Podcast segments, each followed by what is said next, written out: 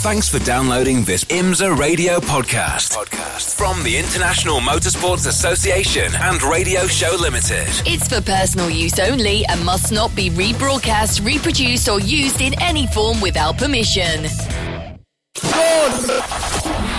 Live from trackside, this is IMSA Radio.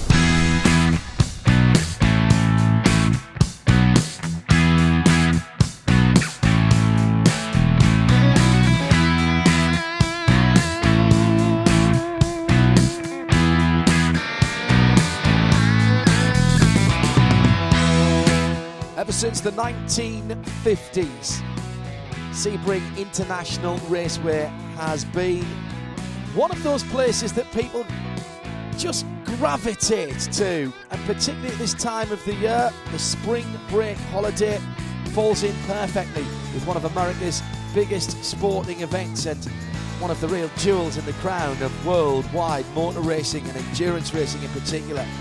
It's the 67th running of the Mobil One Sebring 12 Hours, presented by Advance Auto Parts. And the weather this week has played its part, as has the addition of the FIA World Endurance Championship, racing on the same bill as the IMSA Championship main event this weekend, in making sure that there's barely a square foot available on the infield here. The party atmosphere has been going on since the gates opened on Wednesday, at least for the spectators. But now, on this Friday, things are starting to get just a little bit more serious for the teams and drivers of the IMSA WeatherTech Sports Car Championship. Free practice four coming up before qualifying today. We've got a race with the Michelin Pilot Challenge which is a little starter before the 1,000 miles of Sebring. That's for the FIA WEC sixth round.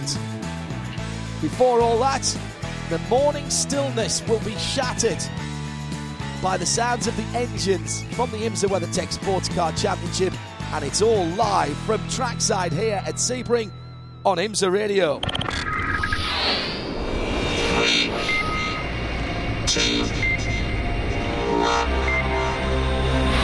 The WeatherTech Sports Car Championship on IMSA Radio. Well, good morning, everybody. Whether you are here at the track or further afield, 100.9 FM round uh, the circuit has been belting out all of the action uh, since we came on the air on Wednesday. And the green flag has just gone into the air. You could probably hear in the background the sounds of racing engines. Is there a better way to start the day? Well, I wish I could bottle the sunrise this morning and send that to you around the world via the vagaries of the internet because it was an absolute belter. A little bit of low lying mist that the sun came up and through. There's certainly parallels with the 24 hours of Le Mans and the region of the Circuit de la Sarthe, whereas as we come in on race day morning, quite often that little temperature inversion leaves that low lying mist over the countryside, and it's almost identical this morning, right around the circuit, coming in through the back of the Ulmann Straight to see that over there. It's absolutely picturesque and beautiful. Colleague of ours from the ALMS days, Charles Dressing, once described perfectly, I think, the soft colours of the mornings at Le Mans as an impressionist painting and then, after a moment's thought, said, Yes, with maniacs driving through it at nearly 200 miles an hour. And that is certainly the, f- the feel that we're getting at the moment, looking out over the surroundings from our turn 15 camera with the foliage just poking through it. It is very much reminiscent of uh, an impressionist painting. With the bright colours of the cars now leaving the pit lane, say good morning to Jeremy Shaw. felt rather like our alarms had gone off 15 minutes after we went to bed last night. However, yeah, good morning though. It's an absolutely perfect morning. Could not be any better from my perspective. And uh, another. We've got uh, unusually uh, an, uh, almost an hour and a half. It's an hour and 25 minutes of practice this morning. Practice four. The timing of this session, though, eight o'clock in the morning, not, ter- not doesn't really have an awful lot of relevance for the race. Um, I don't think it's going to be anything like these conditions at any stage during the race tomorrow. I mean, we, the race starts at uh, 10:40 a.m., which is an hour after this finishes. Uh, so this time of day it's of crisp and clear and.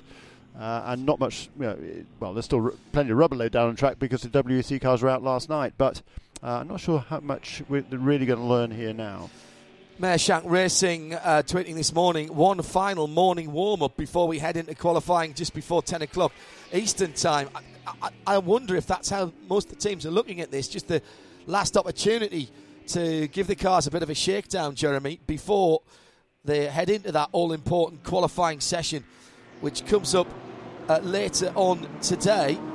Well, this morning, yeah, yeah, it's not that much time, is it? So you don't want to have a whoopsie here this morning. You certainly don't. It's uh, it, it's only uh, half an hour after the end of this uh, this one and one hour and 25 minute practice session. Qualifying begins for the GT Daytona cars, so uh, there's not much time at all. If anything goes wrong now, uh, chance of making out for qualifying, particularly for GTD cars, are very slim indeed. The one team that will be able to learn quite a bit in this session is number 47. That's the Precision Performance Motorsports Lamborghini. Uh, Don Yount yesterday had a pretty big crash on the exit of turn one. A lot of damage done to that car. They thrashed all the way through yesterday afternoon and evening to try and repair the car and get it out for night practice last night. weren't quite able to get that done, but the car is out again this morning, so they are going to look during this session to make up for some of the lost practice time from yesterday. It's Jeremy Shaw alongside me, John Hindhaugh in the IMSA Broadcast Centre, which is doubling as the FIA Broadcast Centre as well, thanks to the uh, generosity of uh, our IMSA friends. Uh, Johnny Palmer having a bit of a lie in this morning, as is uh, Andy Marriott, Andrew Marriott, who'll be in the pits for that thousand mile race uh, later on today over on RS3, by the way, live and uninterrupted commentary, free and uh, globally available. This morning, we have our usual A team down in the pits. We don't have a B team here at Radio Show Limited. Everybody's on the A team. Uh, and Jamie Howe, good morning and welcome to what is an absolutely gorgeous morning here at Sebring International Raceway. Yes, it is gorgeous this morning. I heard you talking about the sunrise. I saw it as we were walking into breakfast this morning, and it's just it's so nice outside um, today. Hopefully, it can stick around for most of today and we can enjoy this while we get it. Tomorrow the clouds are supposed to move in, so we're going to soak this up for right now. You know, who else is enjoying it right now is Renger van der Zande. He qualified in the WEC for the WEC race last night. He said that by 11 o'clock he was already a fast asleep, head on the pillow. So made quick work of that. But then the team, Konica Minolta Racing here in IMSA WeatherTech, allowed him to sleep in a little bit. So he just made his way out to pit lane, enjoying his cup of coffee like the rest of us, and ready for a wonderful day here at Sebring International Raceway. We're going to go over to Shea Adam, who's down at the other end of pit lane. Yeah, Jamie, down here in the sunshine, as you rightly pointed out, their team's already having little rain clouds over their heads, and one of them is Mazda Team Joest. Not for any particular reason, they're already thinking about the possibility of rain. They sent Jonathan Bomarito out in the number 55 Mazda to begin the session on rain tires, just so he could scuff them in in case of need for tomorrow's event. We're going to see a lot more of that in morning warm up tomorrow, but this is one team that is already preparing for the 12 hours of Sebring tomorrow. They're not even thinking about qualifying, which comes up next. Yeah, good point. Thank you, ladies. Uh, there is one thing that could be usefully done here, Jeremy, is that the drivers can start thinking about how they're going to deal with a low sun, whether they need a shade band on the car or on their helmet visor. It's entirely at the opposite end of the, the start finish straight, of course, being 12 hours away from going down at this stage of the, the day, but at least they'll get some idea of, of what perhaps needs to be done to the car. Yeah, uh, uh, that, that, that's uh, that's that's true. Uh, you know, the, the drive on on race day towards Sunset Bend, turn 17, and into the hairpin at turn 7, uh, it is really, really tricky because the sun is almost directly ahead of you as it as it sets into the evening sky. So uh, that is very very challenging, particularly for those drivers who haven't hit, been here before. So this could give them a, a, minimal taste of that certainly. Uh, the, I think the main opportunity for this session now, with it being an hour and a half, is to do some long runs, uh, do some pit stop practice as well, the driver changes. Uh, most of the teams the majority of teams are running the same driver lineup, perhaps with one less driver than at the Rolex 24 at Daytona at the end of January. So they're they're kind of used to that already. But several of the teams have new drivers aboard for this week, so they want to make sure they are perfectly up to speed with driver changes, pit stops, procedures, regulations, and all that sort of stuff. Uh, so this is a good opportunity to get used to that, and you know just make sure the car is consistent on a long run, uh, fuel consumption, all those sort of items that are going to be critical for the race it's very seldom, as Jeremy will attest, that I am lost for words. But the the views around Sebring this morning are breathtakingly yeah. beautiful, and the fact that we're at a racing circuit and we've got not one but two of the world's greatest endurance paddocks within a couple of minutes walking distance of each other is just the icing on top of a cake that is already very rich. Yeah, no, it is. It is just fabulous this morning, and just incredible to look out from our vantage point here above the pits uh, and see this just sea of tents and campers and. Perhaps a lot of people, it might be a bit early for them uh, now. It's just 8, well, eight ten, now. 10 past 8 in the morning. But they'll be awake, yeah, pretty pretty darn shortly. I mean, even Johnny Palmer might, might have been awake if he was here at the track. Uh, he's not yet. Uh, he doesn't need to be here yet. He could be here for this evening for the WEC. Yeah. Just look at watching the Cadillacs here. I mean, Sebring is known for for how, for how bumpy it is, and you can see the car bucking around to some degree. But what was interesting to me uh, was hearing some of the comments of, of, of drivers who, who, are driving these cars, pro, particularly the prototypes in the WeatherTech Sports Car Championship. I'm doing double duty in the WEC as well, and they all say, particularly the guys driving the Cadillacs, a couple of them, Brendan Hartley, uh, for example, uh, and uh, and Renger van der Zande, saying that the, the Cadillacs ride the bumps so much better. I mean, they're astonished at the difference uh, between the wet cars uh, uh and the and the uh, WeatherTech cars. And the re- main reason of that, of course, is WeatherTech. We run here every year, so the teams uh, and engineers know exactly what is required for the WEC teams. You know, this is totally different. Well, also to any forget, other track they race on, particularly the P2 cars, uh, both here in IMSA and over in the WEC paddock. Um, they're on a, a stock and spec suspension package, whereas the Cadillacs along with the rest of the DPIs, have a lot more to play with. It was noticeable how much better the Toyotas looked than any other of the prototypes uh, in the WEC sessions that I've watched. The onboard footage from some of the, the WEC prototypes and the P2s in particular looks horrifying. I mean, horrifying. Wow. Guys literally white knuckle gripping the wheel, yeah. trying to do a fast lap. Yeah. And there's no way you can do that for eight hours. Yeah. There's no way. Being thrown around, it was like turning the clock back 15, 20 years. Wow. you remember, you know, we get used now to watching onboard footage, either pointing out of the windscreen or back at the driver, that is absolutely solidly straight and, you know, looks like there's, there's some kind of balance on the on the camera. The camera is shaking around. The drivers are being shaken around. They're wide-eyed, quite a lot of them. And that is in stark contrast to when you see the guys, particularly in the DPI cars, as Jeremy rightly says. And there was, I, I spoke to a couple of the BMW drivers this morning, asking them what they thought. Uh, and they felt their car was a little better over the bumps than perhaps it was last year.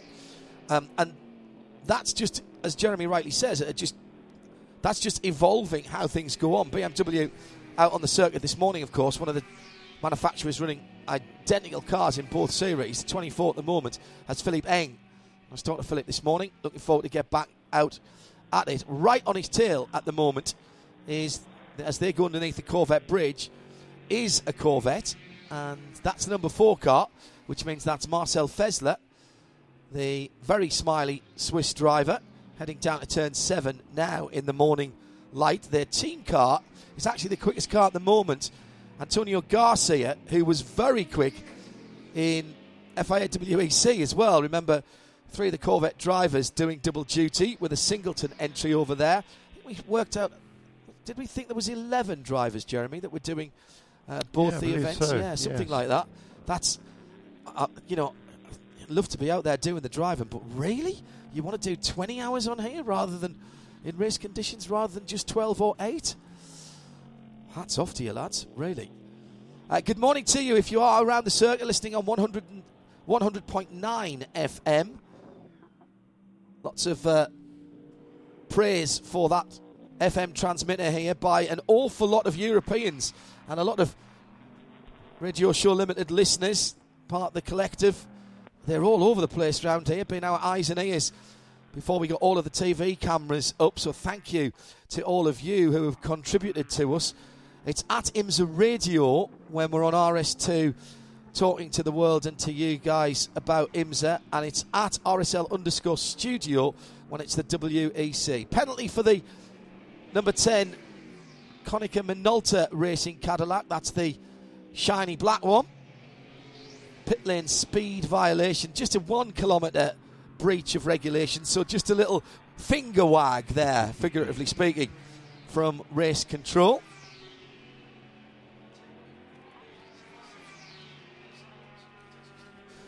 Let's take a look at some of the times now. Everyone's settled down. I expect to see, Jeremy, some long runs here this morning. BMW M6 GT3 leads. That's the 96 mm. car. Dillon Machavern has just taken that. Machavern has just taken that car out.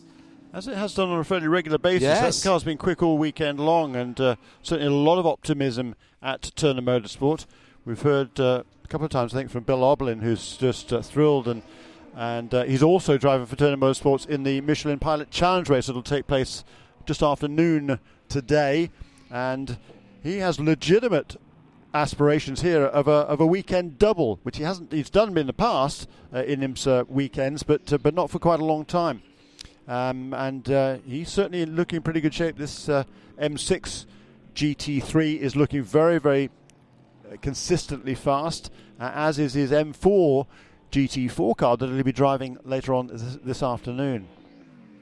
And Robbie Foley, uh, his teammate in both of the races, also he's been quick in in, the, in both of the cars as well. Robbie's really come along uh, pretty rapidly over the course of the last year or so. I think uh, he he will lay a lot of the blame, quote unquote, for that on Bill because Bill's been a super help to Robbie.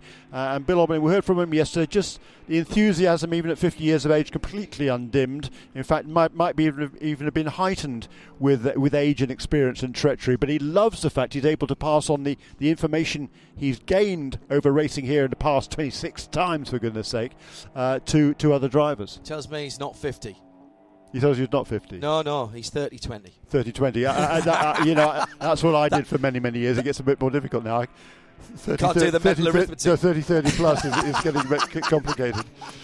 But that, I mean, I say that uh, in. It, it, it, Actually, I would use 20 as my benchmark, but that's even well, more yeah, difficult now. Doesn't I help. say that with for Bill, though, in all honesty, because I, I, he's never changed. His enthusiasm has not dimmed one iota. No, I think he's gone the other way. I, I, really I do. agree.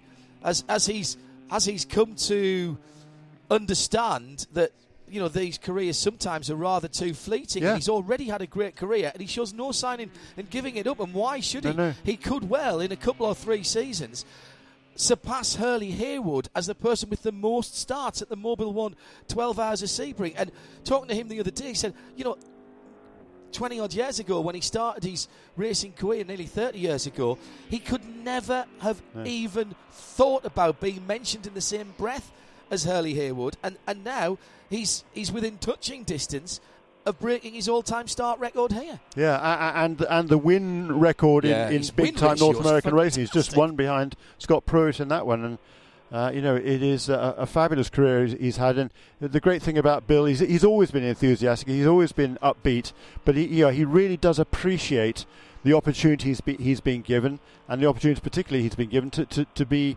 not only in the sport but competitive throughout, and he's gained, he, he's gained, he's just still still gaining. Because uh, he, you know, he knows, like everybody knows, the more experience you have, the better you get, even when you've been around the sport this long. Here's the other driver who's starting to notch up the starts here at Sebring and at the 12 hours, Jan Magnussen. And we'll have a word uh, with the Great Dane, with uh, Jamie down in the pit lane. The number three Corvette on pit lane right now doing some setup changes. Jan Magnussen watching on. He and his co drivers, you know, you're talking about all the, the drivers doing doubles, but Jan uh, Antonio, and Mike Rockenfeller, all in the three Corvette, all also racing in the WEC. Qualifying's coming up next year. How do you decide who does what? Um, they like the engineers came up with a with a plan to uh, to get the best out of the drive time for all of us. Last night was kind of simple because both drivers had to to qualify the car. Two drivers had to qualify. By the way, that's a fun way of qualifying. But uh, no, in, the IMSA, we're just doing our normal rotation. I qualified at uh, Daytona. Antonio qualifies here. We kind of take turns like that, so, so that, that, that was simple. Seems very diplomatic. It's a, it's a nice way of doing things. You mentioned the change in qualifying. In, in the WEC, it's a an average of two drivers that set your qualifying position, but that's just one of the different rules. How do you manage the expectation of knowing what to do, where to be, when to be there with the safety cars, all the different procedures? Well, I think uh, the well, no, the, the, the team will be on the radio going through every procedure every time we get in a new situation. So they're not completely uh, new rules to us. It's similar to Le Mans, but uh, racing here, it's easy to fall back in your old routine and just do what you normally do. So the crew will be very much on the radio, telling us like just little things, uh, trying to remember which pit lane to go into. so you don't end up in the wrong one. But uh, safety car procedures are quite different. So just stuff like that. They'll be on the radio telling us the whole time what to do in years past, it's always been once you get to Le Mans, for, for the Corvette team in particular, you're trying to figure out who's in which cars, what the competition is like, getting used to those procedures. How much is racing here at Sebring going to help with some of that, you think, when you get to Le Mans? I think it will give us uh, a, a, we'll be better prepared. It'll give us uh, a little bit more of an advantage when we do get to Le Mans. We have raced these guys. We'll know how they race and how hard they race. Um, so I'm, I'm hoping it'll give us some uh, some some good info for when we go for the big one. All right, let's talk about qualifying coming up just a few minutes time. You said Antonio is going to do it. Realistically, when you look at what you guys have been able to put together over the course of all the practice sessions, where do you see the number three Corvette at the end of it? I think we have a shot. I, I think we have a good shot at pole, but uh, the competition is always so close. So if the car is perfect, for sure we have a we have a chance. But if any little thing, traffic or something, gets in the way, everything goes away. Uh, but uh, we feel pretty confident. I think we have a good car here and a good car in the WEC. All right, well, I know Antonio's going to qualify. I'll see you but in the car a little bit later on. Let's head down to Shea Adam. With Aaron Telitz, too, is definitely one of the big surprises after the 24 hours of Daytona. You're a name that the Road to Indy is very familiar with. You've impressed people a lot over there, but I have to say, your debut in sports cars, that went pretty darn well from our point of view. How was it for you? Oh yeah, it was awesome. Uh, really enjoyed my first outing uh, in sports cars at Daytona. These AIM Vasser Sullivan guys doing such an awesome job. What a great team.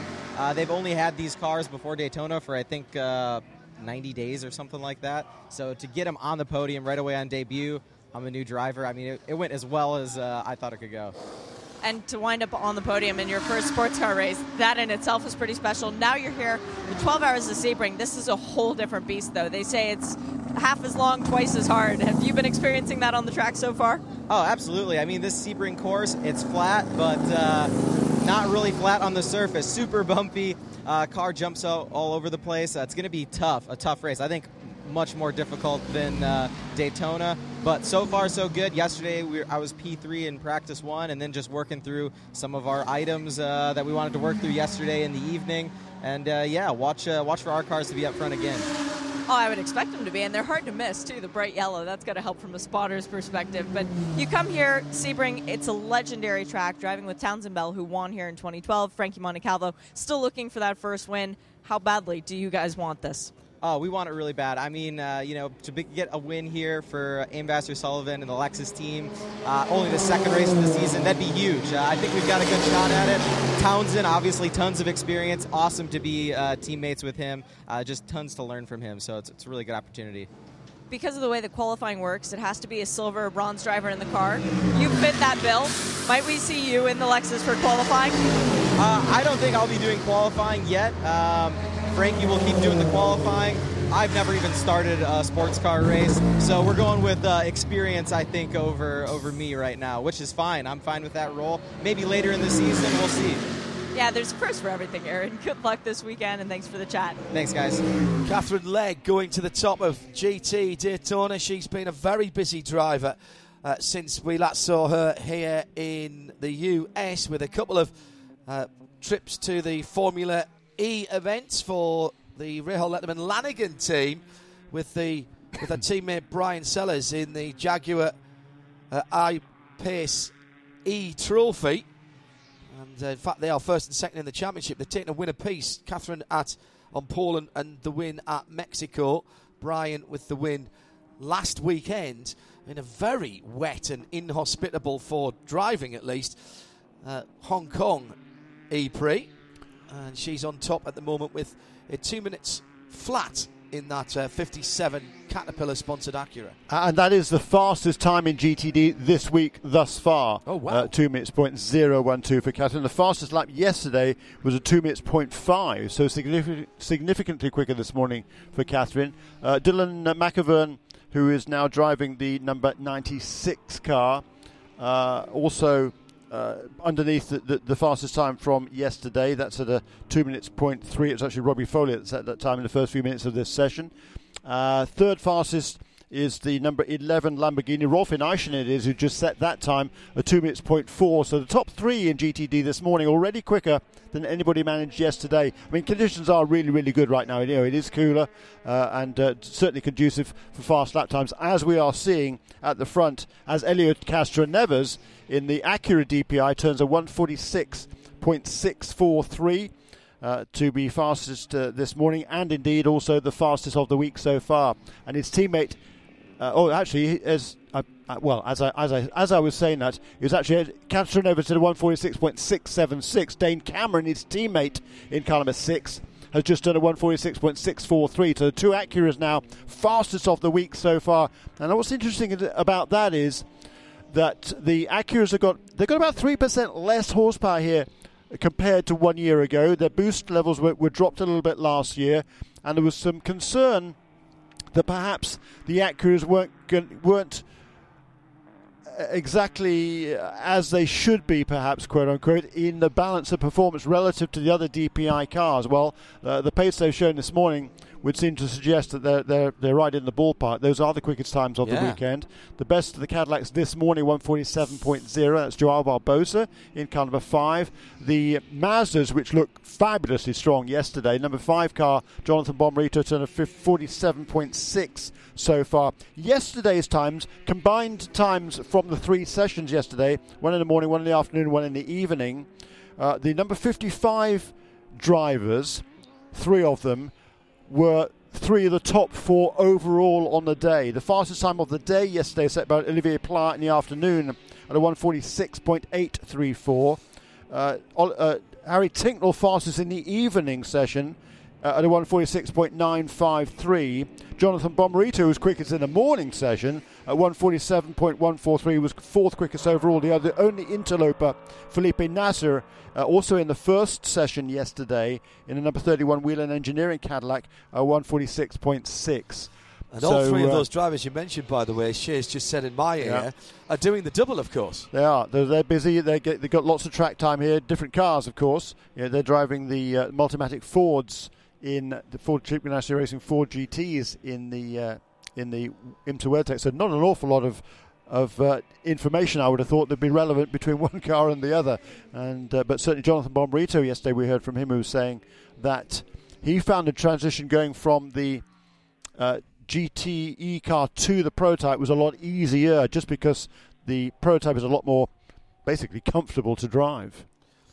Still 58 minutes to go in this extended session for free practice four of the IMSA WeatherTech Sports Car Championship. We're live from trackside here at Sebring.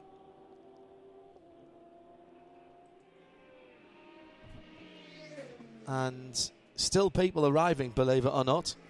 I did notice uh, Marshall Pruett writing the story, having for, for Racer.com, having spoken to the management here at Sebring, there's a re- very real worry that they'll run out of tickets for anybody who wants to walk up on Friday or Saturday. It's been such a big take up. certainly the crowd has been here earlier.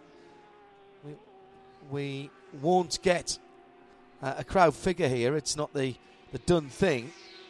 But uh, cer- certainly the crowd was here earlier. Whether or not it's any uh, bigger, I'll, you know, I, I don't think it matters. But what it has done is it's brought people here, a, a, a, more people here earlier in the week for sure. I, I, I was at St. Petersburg last week, which is only a couple of hours away from here, for the first uh, IndyCar race of the season. And the, it, there was a story in the paper there, I think it was on the Monday, um, not really uh, about the race here, but more to say that the police in Florida in general we're expecting as many as 200,000 people to be in in the Sebring area this weekend, uh, uh, and that's that's a big number. So you know the, the police were you know, cognizant of, the, of that fact and, and, and dealing with their, their resources appropriately. 912 Porsche engine in the background. Earl Bamber, the man conducting that Flat Six Orchestra this morning. Third position. Corvette, Ford GT, Porsche, the top three in GT Le Mans. Separated by well under half a second for Antonio Garcia, Scott Dixon in the Ford GT number 67, and then Earl Bamber. Then it's the second of the Corvettes, Tommy Milner, the number four. Joey Hand in the second of the Chip Ganassi GTs, the 66 in fifth, and then BMW, Porsche, BMW, Philipp Eng, Patrick Pilet, Connor De Phillippi. Really has been brilliant so far this week in terms of the weather. Number 11, Lamborghini. Mirko Bortolotti has just gone out, so uh, GTD now is Acura NSX, the 57 of Katherine Legge. Then it's the BMW M6, the Turner car, the blue and yellow car. Then it's that chrome greenish, low slung, evil, wicked, mean, and nasty looking Lamborghini Huracan. Very distinctive cars, aren't they? And as I say that, Zach Robichon, Zachary Robichon goes up into second in the 911 GT3R, the number nine car. And they're all on two minutes flat. In fact, all the way down to sixth position. And another Huracan, this of uh, Spencer Pumpelly, the 44 Magnus Racing car. Uh, they are all on two minutes z- point something at that point. And in fact, it's two minutes flat to two minutes point nine at Spencer. So less less than a second between the first half dozen cars.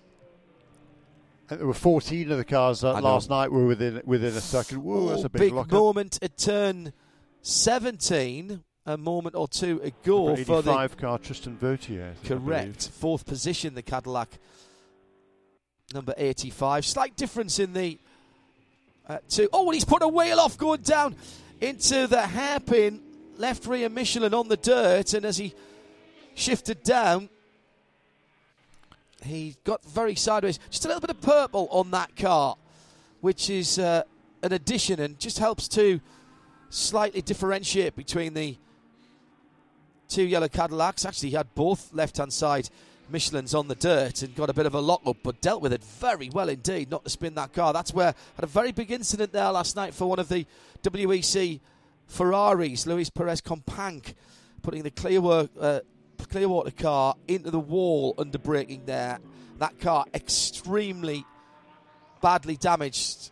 Driver walked away under his own steam, then was taken to the medical centre for a checkup.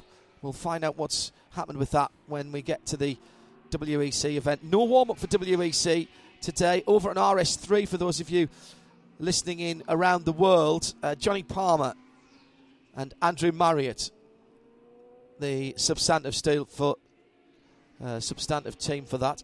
Uh, le- let's go down to Jamie. Not all sweetness and light down in the IMSA pit lane either this morning for uh, one of the leading lights in IMSA. That's the number 10 from Konica Minolta, the beautiful Cadillac DPI, the shiny black paint. Been staring at it for a while now. They've been on pit lane. They have Matthieu Vaxiviere behind the wheel. Jordan Taylor did go out for the early couple of laps. And if you just look at timing and scoring, you think, wow, they're really struggling. But to be honest, they haven't really put in a good lap. They're trying some various setup changes, which admittedly is a bit odd given that this is the last practice session before qualifying. But Jeremy, you talked about this earlier. In this practice session, how much are you going to actually learn? Is it better to try and get a little more comfortable, see what your setup can do on a longer run? You know, what, what do you do with this time this morning? And Konica Minolta with Wayne Taylor on the box this morning, that's what they're trying to figure out. Yeah, it's pretty interesting. There's certainly, you know, the, the I, said earlier on, you know, how much is it? I questioned how much there is to learn a little bit earlier on this morning with the conditions now being so perfect for quick, uh, for fast lap times. But uh, there is always something to learn in these cars. And Tristan Vautier, he is clearly right on the limit. He, Tristan Vautier, uh, driving an Brady 5 car, along with uh, Misha Goikhberg, who's also been fast, although I think it's actually Misha who set the fastest time in that car so far this morning, actually. Uh, and uh, and Juan Piedrahita, with whom I was talking this morning, Juan Piedrahita making just his second sports sports car start, formerly raced in Indy Lights. And he was just telling me this morning, I said, What are you up to? He's only doing the long distance races this season with the JDC team, with which he's driven before, by the way, on the Mazda Road to Indy. Uh, but uh, he's he's I said, "What else are you doing?" He said, "I just started up a business with Gabby Chaves." I said, "Oh yeah, what's that?" Said, "It's it's, it's a, a, mobile oil change service. Oh, it's called Mobile Pit Stop. It's based in Indianapolis. Free plug here, one, uh, because uh, you two guys are, are, great. You and Gabby Chaves, really good guys. Uh, uh, mobile Pit Stop, and, and they they travel to your house in the Indianapolis area and change the oil on your car. Really cool idea, I thought. Uh, they started up two weeks ago. Well, so uh, congrats, guys." As somebody who, since I got back from Bathurst, has had to get cars through the uh, Ministry of Transport test, the MOT test back at home, uh, sort out a. I've still got to sort out a service for the K1600 BMW motorcycle I use uh, back at home for going in and out of London, and I've uh, got our little Seat Ibiza workhorse to get in for its annual service as well.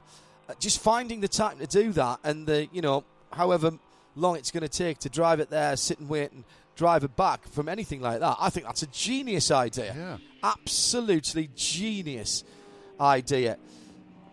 Uh, 50 minutes still to go in this extended free practice four with uh, fabulous weather conditions here. Acura, Acura, Cadillac, Cadillac, Mazda, Cadillac, Cadillac, Mazda, Cadillac, your top nine. That number 10 car that Jamie was telling us about, don't forget that did have a little bit of an oil leak problem earlier on in the week. Didn't cost it too much track time. That was fixed very quickly. But you want to get all those niggles, any little tweaks done out of the way. The other thing about that that we've talked about all week, and we'll, I'm sure this will be also something we hear from our interviews in the pit lane with Shea and Jamie, is how this track has evolved and how much quicker than normal this track has evolved. Something close to 140 cars racing here this week. There was a full test weekend for the FIA WEC runners uh, at the weekend just gone. So a lot of running, and bar, I think, three LMP2 cars in WEC, everyone on Michelin rubber. So the evolution of the track surface and the grip that it's giving, unlike anyone's ever seen here before, is what I'm hearing from the old hands. Also, the other thing I, th- I thought was quite funny was Andrew Marriott last night at the start of qualifying for WEC, listening to Jan Magnussen talking about remembering which pit lane he was at.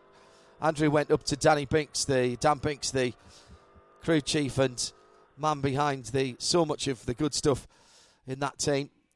Uh, looking after both the WEC and IMSA, and uh, stuck at Mike under his nose. Who's qualifying? He said. And Dan had to look into the guys. I've got no idea. I've just walked in from the other pit lane. he said, "It was great, great. Every everybody's having to get used to some uh, different operational uh, capabilities and requirements here with the two series here together. And don't forget, we've uh, also already had a prototype race here with the IMSA Prototype Challenge. Two hour event yesterday, near enough, one hours and 45 minutes. We've got the Alan Jay 120, which is the Michelin Pilot Challenge for GS and TCR cars. That's GT4 and TCR for those of you more used to the international formula. Uh, and that will be live here on IMSA Radio around the world in sound and vision. No blocks, no breaks for that. So whether you're here in the States or further afield, uh, that comes up. And in fact, that is the, if you like, the little starter portion of endurance before we go into the eight hours of the WEC. So that's all still to come today from Sebring. Whether you're listening here on 100.9 FM at the circuit or around the world on the Radio Show Limited network of channels, we'll fire up the video player at radiolemans.com as well, and you can get into it on IMSA.tv. And let's welcome back an old friend to Sebring and to the IMSA paddock. Delighted to say that Jamie Howe has caught up with Brendan Hartley back in endurance racing this season. And he is sitting here like a good student of Mustang sampling. He has his headset on, listening to team communication. Joao Barbosa behind the wheel right now. Uh, Filipe was in the car at the start of this session. Do we expect to see you get back in?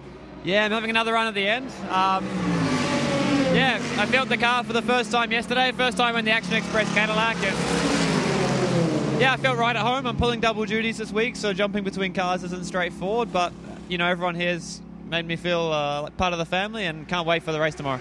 Now you, you're coming out of your stint in Formula One, but you are a two time world champion in sports car racing. When you come back into this world and with these two paddocks both in, on the same weekend, how much of it is just coming home for you?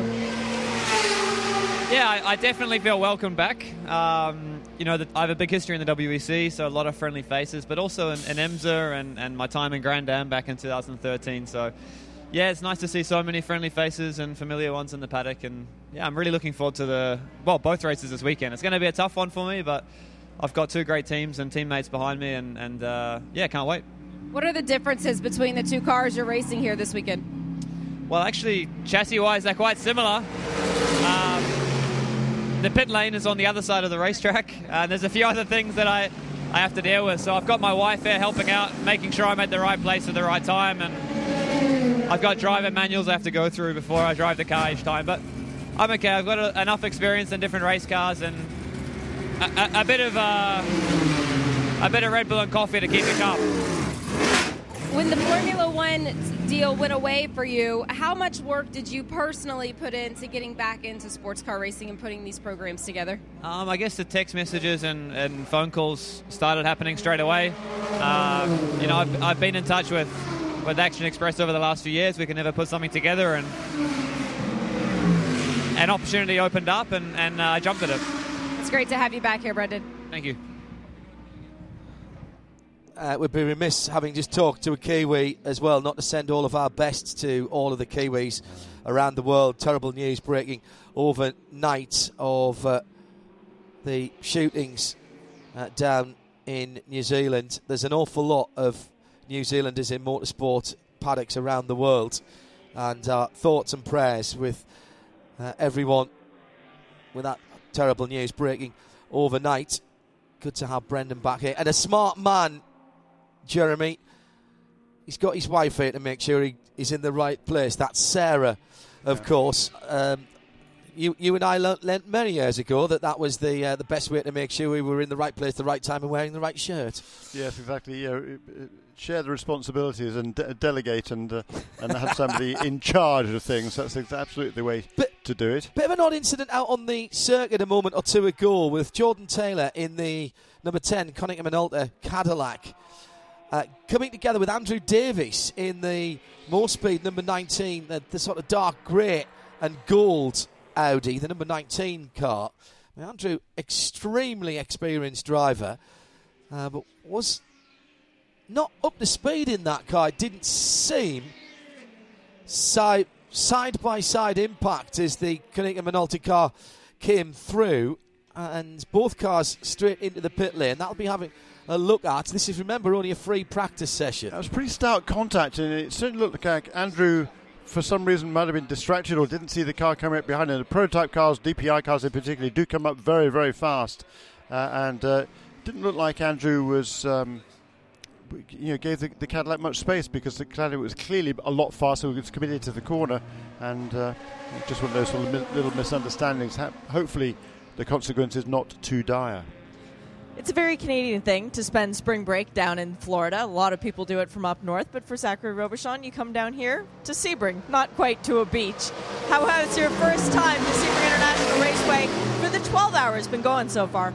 You know, it's it's been a it's been a good experience so far. You know, the guys from Pfaff Motorsports. Obviously, we had a lot of work to do after Daytona, and uh, I think we all come here with uh, with a new challenge, and, and we're just looking to to do the best we can.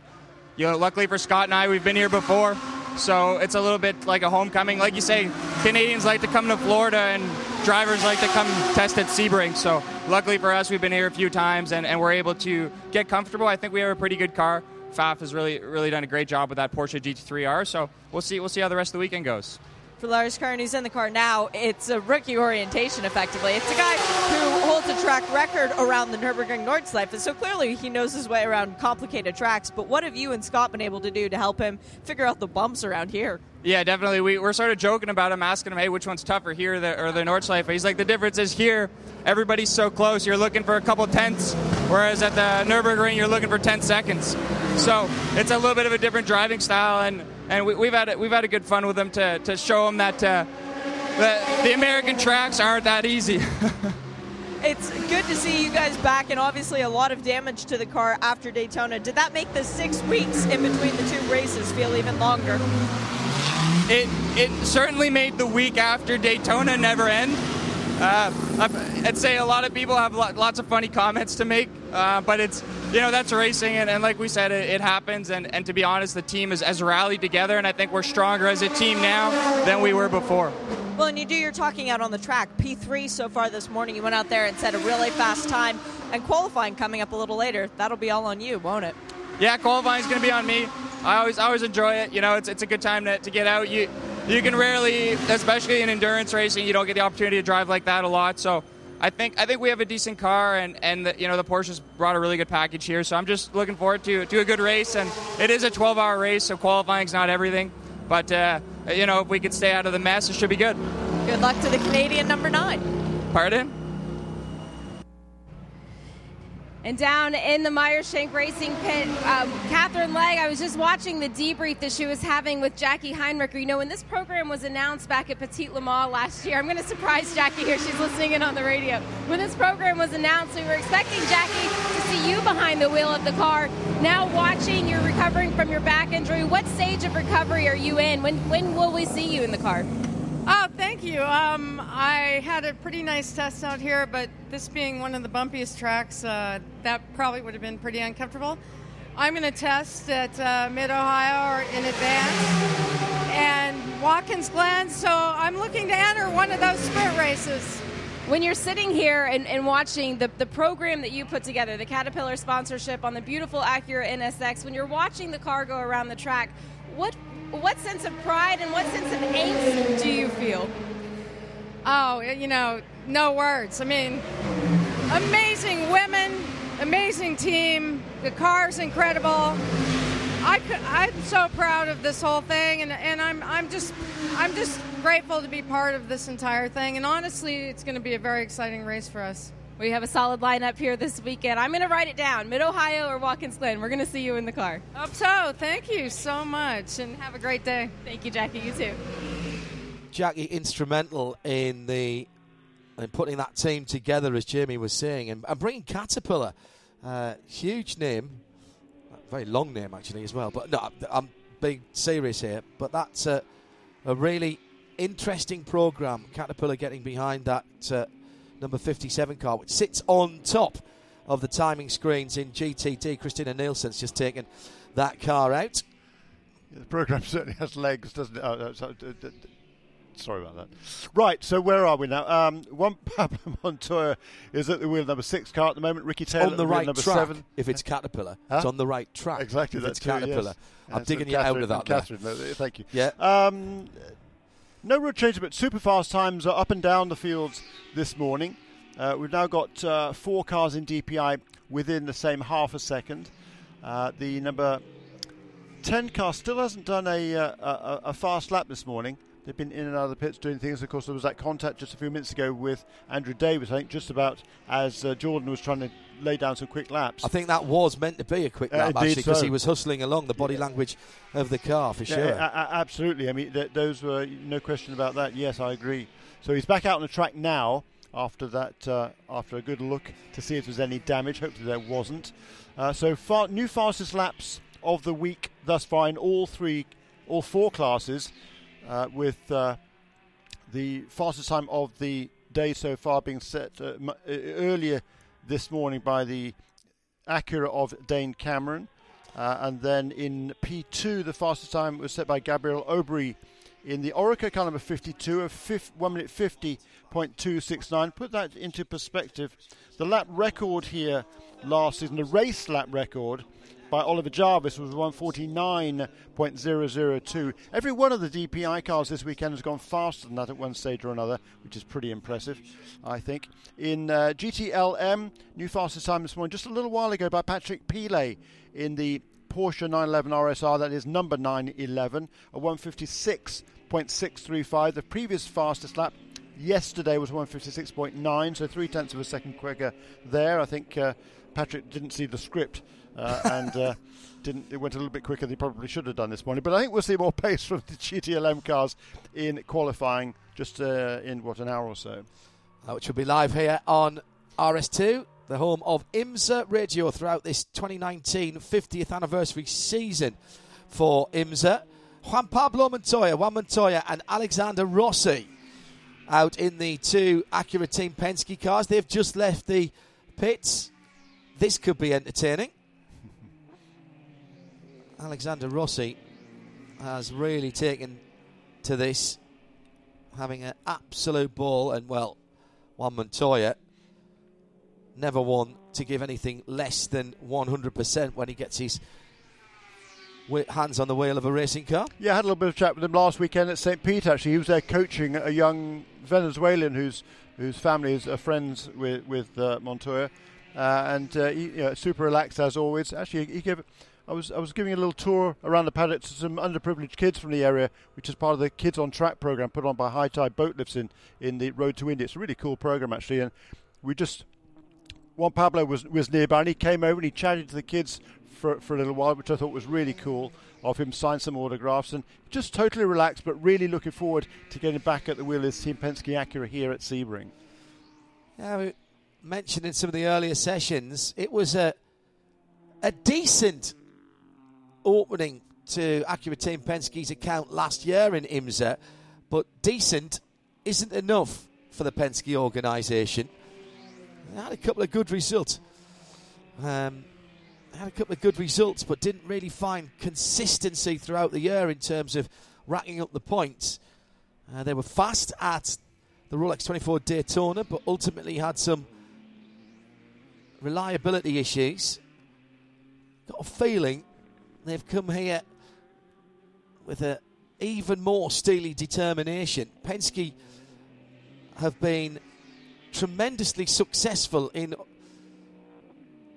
the early part of this season in all of their uh, in a number of rather should I say of their other championships and series and I just wonder if that puts a little bit more pressure on the guys under Roger Penske and Tim Cindric. Tim was the tactical mastermind and strategic genius behind the win at St. Pete's last weekend for Josef Newgarden.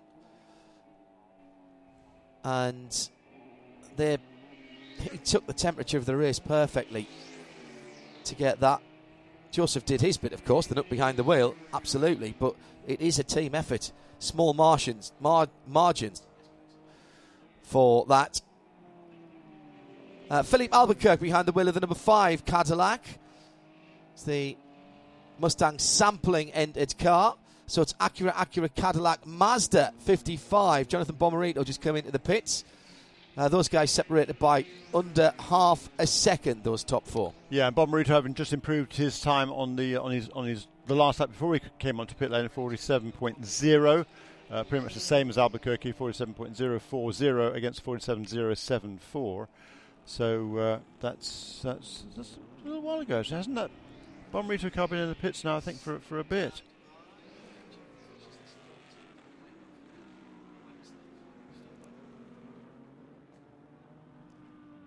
Another driver who was at St. Pete's last week, Colton Herta, who was a real sensation at the end of last year's IndyCar season when he got a chance to try out. He's back in the IMSA paddock again. Delighted to see him. And Jamie Howe is down at the pit. He was also one of my favorite interviews following the Rolex 24 at Daytona, Colton. You said uh, when we talked post race that the Rolex was the most expensive thing you own. You still live at home with your parents. The high of winning the Rolex 24. Have you come down from that yet? Uh, sadly, yes. You know, it's it's been a while, and I've had a race weekend in between, so I've had to focus on other things. But uh, yeah, what what a race that was, and it was just spectacular. Getting back behind the wheel of the BMW, um, having having the race at St. Pete in between, what is the transition like for you being so young? Um, yeah, they're they're two completely different cars with two completely different driving styles, so you have to change it quite a bit. And uh, yeah, obviously there's some things I, I've tested both the cars enough times now where it's not too difficult to go from one to the other, and I kind of know what to expect out of them now. So uh, it, it was kind of a bit of a problem when I first was jumping around cars, but uh, now I'm pretty used to it. There were a couple of incidents last night where we saw you go off of the racetrack. What was going on behind the wheel? Uh, just trying to figure out my brake points, and, and we are doing a bit of fuel saving as well, so it was constantly changing the brake points, and then uh, yeah, obviously, uh, very different brake systems in this to the IndyCar as well. So that was the first time I hopped in was in night practice and, and just kind of you know judging the track and, and, and I guess trying out the grass as well. You don't have your fire suit on, so I assume you're not going to get in this morning. What is the plan for the 12-hour race? What do you, have you put put forth your um, your driving duties yet? Who's going to do what when? Um, yeah, I mean, I'll, I'll do two double stints, and I think I'll probably be the second driver. Um, I think that's generally what happens with the third driver is they'll go second. So, uh, yeah, hopefully I'll uh, I'll keep it clean and I'll hand it back to the professionals in one piece. And conducting interviews just like one of the old pros, John. I like that. Give it back the professionals in one piece. Uh, just while that was going on, Felipe Fraga dropping off the circuit in the 33 AMG uh, GT. That's the, the Wynns sponsored car. Uh, that was at, uh, at turn 10 on the far side of the circuit, so Cunningham corner out there to give it Johnny Palmer. Likes coming to tracks that have corner names. He's stayed out, cleaned off the tyres. Uh, let's, whilst we're in this little holding pattern with the, about half an hour, 30 minutes to go. Not many improvements coming in at the moment. Uh, let's go down to Shea Adam. With Christopher Mies. And Chris, we're back at Sebring International Raceway. It's a place that I know you love. The good news is the Audis have gone faster than they did yesterday. The bad news is they're still quite far off the pace. And the 29 Land Audi isn't on the first page of timing. Is everything okay with your car? Yeah, we just ran used tires um, just to probably or to mainly uh, focus for the race. Um, Daniel is in now, and he's having a new set. Um, later on, like maybe in two or three laps, he's having a new set, and is doing a quali sim then, and then we really see where we are. Is it hard not to get sucked in by these fake temperatures because the race shouldn't be like this at any point tomorrow? Well, our car was quite good last night. Um, obviously, I think every everyone's car balance is improving when it's getting colder. So um, at least our car felt nice. We are still a bit off the pace, but uh, we do everything we can right now. What is in our hands? We we improved the setup quite a lot, and we are quite happy with the car. Actually, it's probably uh, the best uh, it has been this year so far. So. Um, especially on new tires and on the long run, our car seems to be really good. Uh, unfortunately, a little bit too slow compared to the others, but nothing we can change there. So uh, we just do our job, try to do no mistake, and then you know the race is quite long. You've got the second pit box from pit in, so there's no excuse for missing your pit box. At least that's going to be a little bit helpful in the race. And with so many other GTD cars pitted down here, things are going to get busy during pit stops. Do you guys have any secret advantage to keeping things clean on pit stops? Well, the, the best advantage would be to be in front because then you're the first GTD, GTD car pitting in. Um, it's quite exciting for the fans because as soon as we, a full, as we have a full course yellow, there will be a lot of GTD cars in a row here, and it will be quite messy. Um, but you know, it's part of the game, it's part of the job. Uh, we just have to make sure we are in front of everyone, and it's quite easy for us then. A lot of fans will be cheering for the Montaplast by Land Audi, and it's St. Patrick's Day this weekend, so it's a good color to have green on your car. Good luck, Chris. Thank you very much. Thank you. Uh, great to hear that that car hasn't got an issue. This is the 29 car we're talking about going down to turn seven in front of the hotel right now. Just being passed by Felipe Fraga, actually, in that 33 Mercedes. Still not on the first page of timing and not in the top 10 of GT Daytona. We don't say that very often of a land run car, but now we know why. Building up to it. And I think they might have got a little love tap from Felipe Fraga coming through Big Ben. No, just dropped the right hand side Michelin's off the tarmac onto the dirt, coming out of five into six at Big Bend. Uh, the other Mercedes, the P1 Motorsports entry, car number 71. There's been quite a few changes there since uh, Daytona. Completely different management structure in, in place, apparently. Uh, below the team principal, JC Perez, of course. Um, hardly anybody there who's there now was there at uh, Daytona, but uh, Paul Matter, I believe, has been brought in as the uh, as a sort of crew chief or team manager. Uh, but that car, the number 71 car, they've been having some, some strange problems with the left rear wheel becoming either loose or detached, which is not a good problem to have anywhere. Uh, uh, it happened again. It happened, I think, at Daytona. I think it happened in a test they did, and also happened yesterday. We saw the number 71 car yesterday, John, run wide. I think it was at turn one, and then limp back to the pits. Uh, and uh, that, I'm told, was the problem. That again, the left rear wheel had come loose on that car. Yeah, so did very well to get it back. Actually, he did. Yeah. So they're they're, they're completely perplexed, um, uh, or were. Whether they found a, a, uh, a cause for that since yesterday, I don't know. But they certainly got their fingers crossed it won't uh, occur again. 100.9 FM around the circuit, around the world on the Radio Show Limited network of audio and video channels. We've got qualifying for the IMSA WeatherTech Sports Car Championship coming up in sound and vision. No blocks, no breaks.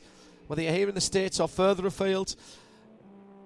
If you are sitting in front of your computer or you've got connectivity on your phone, you'll be able to see the glorious pictures from here at Sebring International Raceways.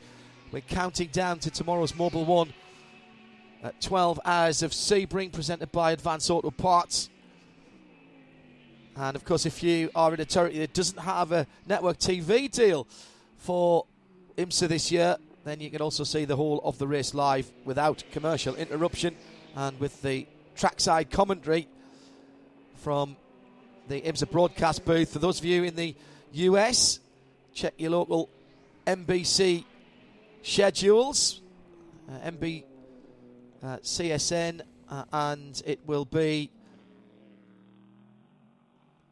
the usual team led by. Uh, actually, it isn't the usual team this weekend, is it? Because I was going to say led by Leigh Diffey, but I don't think Leigh's on duty uh, this weekend. Um, I may be wrong, but the guys will be up with Charlotte with the pit team he, he, down here.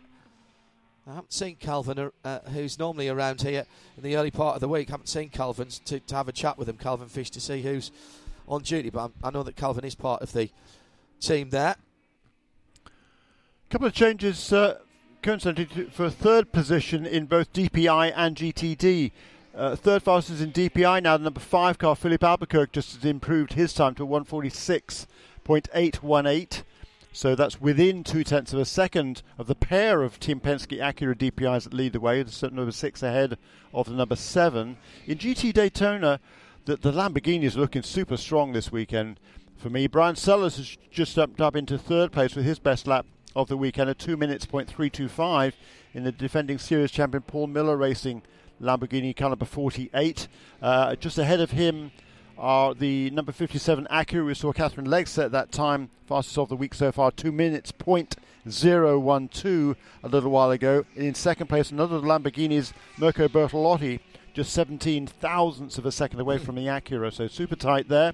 Scott Hargrove remains in, thir- in fourth position in the Porsche, car number 9 at a 2 minutes point 3. Also at a 2 minutes point 3 is the BMW M6 GT3, car number 96 that time was set by Robby Foley um, a bit earlier in this session. And also right there uh, on a two minutes point three is a number 44 Lamborghini of Magnus Racing. It was Spencer Pumpelly who set that time a little while ago, and John Potter. He was just turning some 202s. Uh, he's just got back out of the pits now on, on his, I think, on his previous stint. Might be wrong on that. Uh, and if so, that that would be his quickest laps of the weekend so far. It will be John that qualifies that car, I'm sure, in an, in what 45 minutes time or so, a bit more than that. I take it back. It is Leigh Diffey and Calvin this weekend with AJ Allmendinger on the NBC coverage uh, of the race for you here in the US. So what we got left, Jeremy? Twenty-two odd minutes. Mm. And then there'll be a similar gap before we get into qualifying. A little bit more than that, I guess, before qualifying will start. Yeah, about half an hour. Yeah. yeah. Okay. Right. True. Uh, with the GTD cars out first for 15 minutes, and just a a 10 minute break before the GTLM cars go out for their 15 minutes of fame, and another 10 minute break before the DPIs and, and uh, LMP2 cars. If you're listening on IMSA radio around the world, just li- leave it uh, locked in. In fact, this will go out on the 454 scanner here as well. In the break, our wonderful producer, uh, Kerry, back in the UK, is. Uh, is going to do her song and dance routine. No, she's not actually, but I, I bet she could because she's very good at everything. Uh, it's going to be Nick Damon with uh, a look at the SUV offering from Maserati in our real world road test of the Maserati Levante.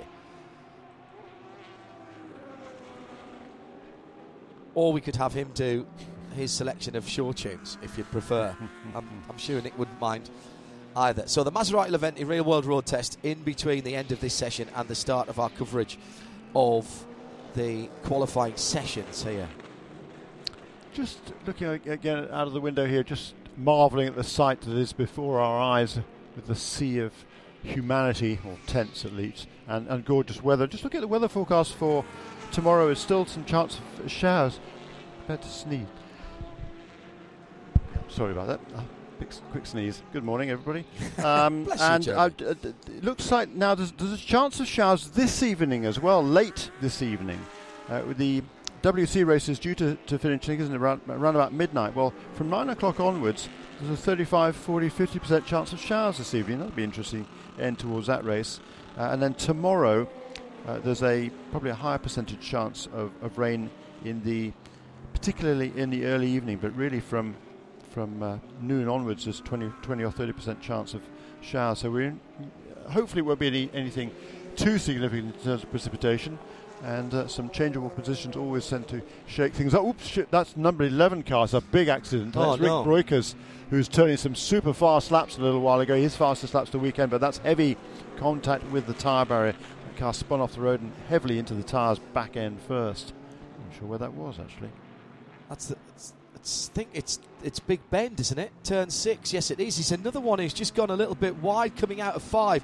Hit the curb Oh, on driver's right and then back end into the tyres. That's not going to polish out that one. A very that's about the third or the fourth car, uh, IMSA car, and, and, and we've seen a couple of WEC cars do the same, both prototypes and GT cars coming out of turn five, that long looping left-hander.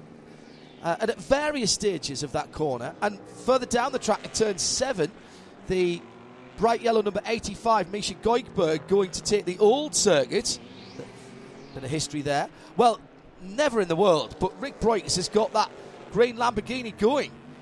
Yeah, the, the, there was curious incident because it was a long way. It was completely out of the corner uh, that he that he lost it. We've seen various cars spin there in turn five, but not not to go off the road on the right hand side of the racetrack. Because we see a replay again of okay, so uh, number eighty five car of Misha Goikhberg. He was just taking, taking a senior to get out of the way there, having spun the car under braking for the hairpin at turn seven. But that incident for Breukers, as I say, we've seen several other cars generally lose it under braking going into the turn, or or perhaps running uh, onto the dirt on the exit, and then as they get the power on the cars goes around. But that was right at the exit of the corner. Uh, the car spun around under uh, acceleration and into the tyre barriers, and the rear wing is just br- well, one of the mounting points is broken, so he's going to have to slow that car down a bit. You don't want to uh, you don't want rear wings flying around uninhibited. But uh, yeah, that was kind of an odd one. But I tell you what, Rik Breukers, the the uh, the youngster from uh, Holland were turning some really, really good laps uh, shortly before this incident. He was down in the two minutes bracket, two minutes point. I think I think I think I saw a two minutes point six, which is a pretty impressive lap by Breukers. Got the top six cars in GTD at the moment covered by three, just over three tenths of a second. That's an Acura, a couple of Lamborghinis, a Porsche, and a B, or three Lamborghinis actually, and a Porsche and a BMW.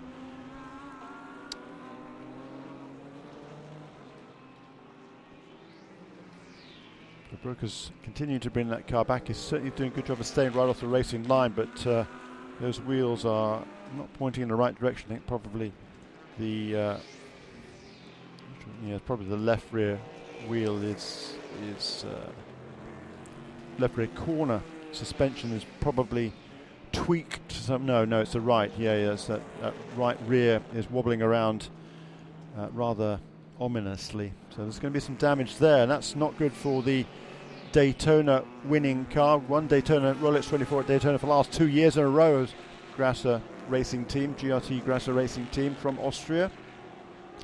And with qualifying only less than 50 minutes away, it's going to be a pretty tall foot order for that team to get that car back out again in time for qualifying. First time at this track for Rik Breukers. Very good driver. Spoke to his dad, Ivo Breukers, this morning. He just got in. Um, I think that's fixable. And Jamie's just told me a golf cart full of personnel have headed straight back to the paddock area to start pulling the bits out. Uh, definitely fixable. The question is whether they can do How it in quickly? 50 minutes and, and, Yeah. and whether the car has been, you know, there's any tweaks to the, to the suspension mountings or anything. Uh, Rik Breukers has got a remarkable record in IMSA WeatherTech Sports Car Championship, by the way. Two starts, both at the Rolex 24 at Daytona. Two victories, two Rolex watches. Not bad, huh? Not bad at all, Jeremy. Rik Breukers is a man who's won the 24 Hours of Daytona, and Ryan Hardwick is a man who's looking to win the 12 Hours of Sebring. Now, you have a singleton opinion of this track because, in a former life, professional jet ski racer. Which is bumpier, Sebring or a four foot chop on a Sea-Doo? Man, I, I, I think I would have to say Sebring after after being here. It's it's honestly it's very very similar to like really chop on, on the ocean, uh, or even like a motocross bike. Uh, quite honestly, the exit of turn one is is so bumpy.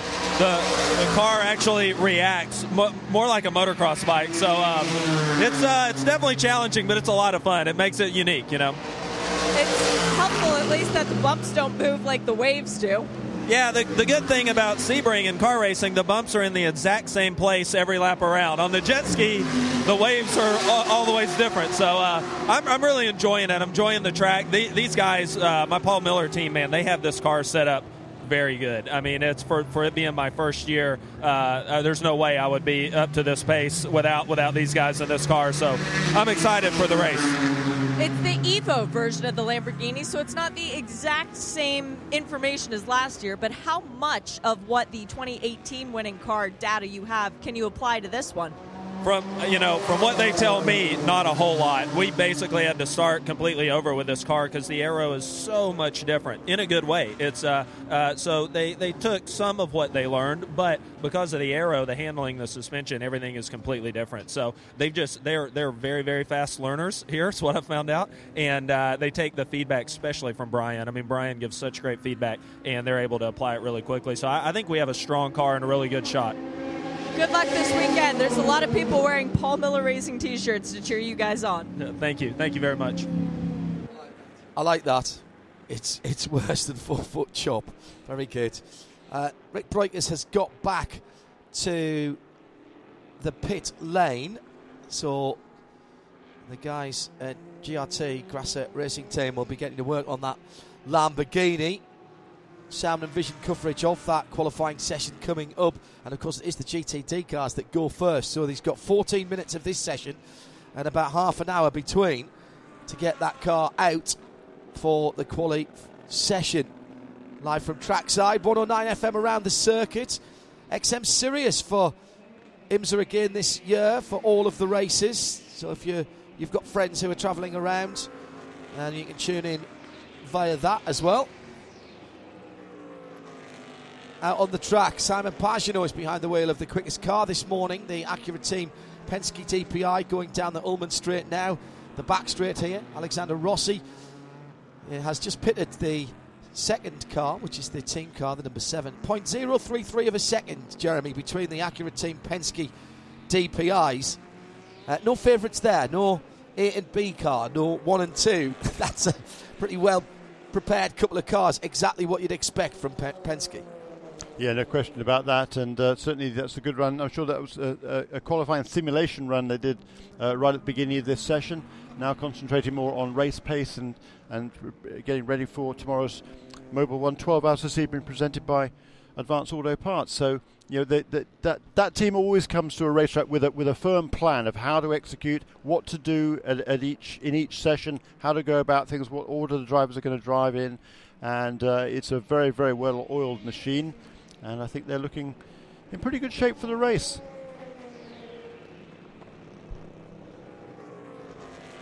Sixty-three car. Is he up to speed? Not sure who's driving that car at the moment. Number sixty-three. The, the Ferrari hasn't been particularly outstanding. So it's Cooper MacNeil the wheel of that car at the moment, apparently, and he is that car is down in the 12th position in GTD. Only one Ferrari in GTD this uh, this season or this year at certainly at Sebring. Uh, that was the car that was on the pole here one year ago. Daniel Serra set the time in a Ferrari 488 GT3 at 158.7, and uh, we haven't got within about 1.2 seconds of that at all so far this weekend, which is interesting to me. I asked whether asked the IMSA technical team whether there'd been a uh, a sort of firm decision to try and sort of slow down the GTD cars in any way? No, no was the answer to that one. So I think it's just a question, of function of, of how the, the, the cars work on, on the different tyres that we used last year, of course. Uh, but uh, certainly, yeah, no one is complaining about the pace, and uh, and there certainly seems to be good equality up and down the GTD field. Well, and, and that's been a feature, hasn't it, Absolutely. of the GT Daytona field. GT3, the formula to which they run, is a global balance of performance formula uh, and IMSA have embraced that, having brought it into the IMSA WeatherTech Sports Car Championship. The amount of data that is being collected here is extraordinary. In fact, there's a little change in the data collection regulations uh, in terms of uh, what's been going on. The, the data collection sticks get uh, full up in one of the sprint races. Uh, the sampling rate that they use gives them very, very good data collection and depth of data collection. Now, to get a 12 hour race onto the same stick, you'd have to cut down how you were measuring and the, the frequency in which, which you were measuring some of the key data. IMSA decided they didn't like that, so in the supplementary regulations to the Mobil One 12 Hours of Sebring here this weekend, there is a window to swap your data disk or data stick and then you have to hand it in within half an hour of having done that, having let the guys to do it. In fact, there are two different points during the race. So a little bit more work for the team. So if you if we see people on Saturday reaching in and doing a swap of a of a stick, they're not reprogramming the jukebox in the car for the drivers. They're actually taking out data, and the reason for that is that IMSA decided they didn't want to cut down the sampling rate. They didn't want to cut down the frequency which, with which they were measuring some of this crucial data. Uh, it's all crunched between events, by the way. This is not for in race BOP or anything like that. Certain crucial things like uh, boost pressures and things like that, they're monitored in real time. But this is so that the very clever people at IMSA Technical to, can take away something, I think it was 200 meg, they said Uh, of data after this race and sit down. And if they are going to do any BOP change, it has to be announced seven days minimum before the next event. So it, it's not sprung on anybody, and Yeah. it means that immediately you, you get to the event. In fact, before you get to the event, for the most part, you know where you're going to be. And just to, again, Jeremy, what we've said for a long time, these uh, IMSA guys, BOP often the dirty word, but you know you can embrace it, and and the IMSA guys have embraced it, and they've said, look, if we're going to do this, if this is the formula, and it is, and we know we can make it work, let's give ourselves the best chance and get the best most comprehensive data that we can get. Yeah, uh, and then they, they, they share that data. I mean, the, the, the, manufacturers in particular are always lobbying for their cars, you know, to get to get more of this, more horsepower, or, or less weight, or or more rake, or Yes. more downforce, or, Yes. or, for for whatever it is. And Acura in particular, uh, I talked about a little while ago. They they've got three percent less horsepower in overall terms than they had here at Sebring one year ago, and they uh, lobbied fairly strongly for a. Uh, uh, a tweak to the turbo boost availability for that uh, Honda coming into this weekend, for the Acuras coming into this weekend.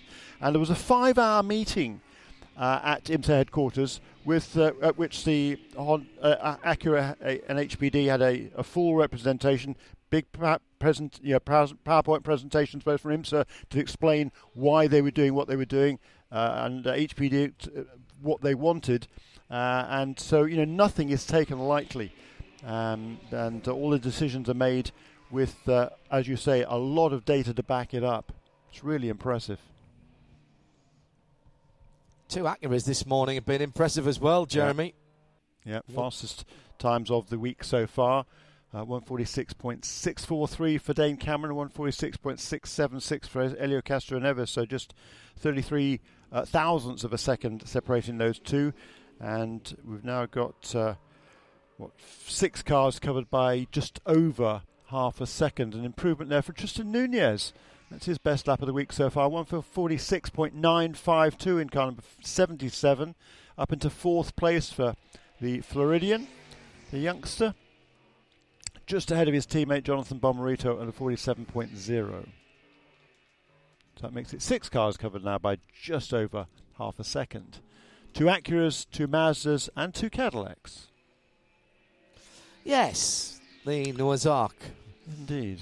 Not quite Not in that quite, order, no, because uh, it's it's the- Acura, Acura, Cadillac, yeah. Mazda, Mazda, and then Cadillac. So pretty close. And then Nissan and Romain Dumas not turned any startlingly quick times this morning, but uh, yesterday the car was uh, right up there on the pace. A, a very brief chat with uh, Jeff Brown, the technical director at Core Autosports. See, There's a Cadillac off the road again. Stephen Simpson uh, that time. spreading the uh, in the 84. So that's both of the JDC Motorsports cars that have been off the two yellow Cadillacs. The 84 doesn't have the purple stripe on the top of the fin and on the windscreen banner.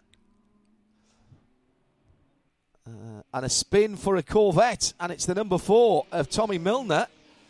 And that car may have lost its engine. That's down at turn 10 as well. No, he's got power. Just come out of the pits, I think. Uh, has he? That's his outlap, is he? Well, that Yeah, might believe so. explain. He's got a bit of grass and dirt in the front grille of that C7R. Fires it up, yes, it was indeed. At turn 10. A Juncos Cadillac in behind, but wasn't a part of it, and that's that's just a run on from Tommy. Uh, tried to get it turned round, and that's where the problems began. I think he didn't want to get too far onto the um, green the, the green stuff, yes. Very dry, the green stuff here, very dusty. Tommy's got back on again.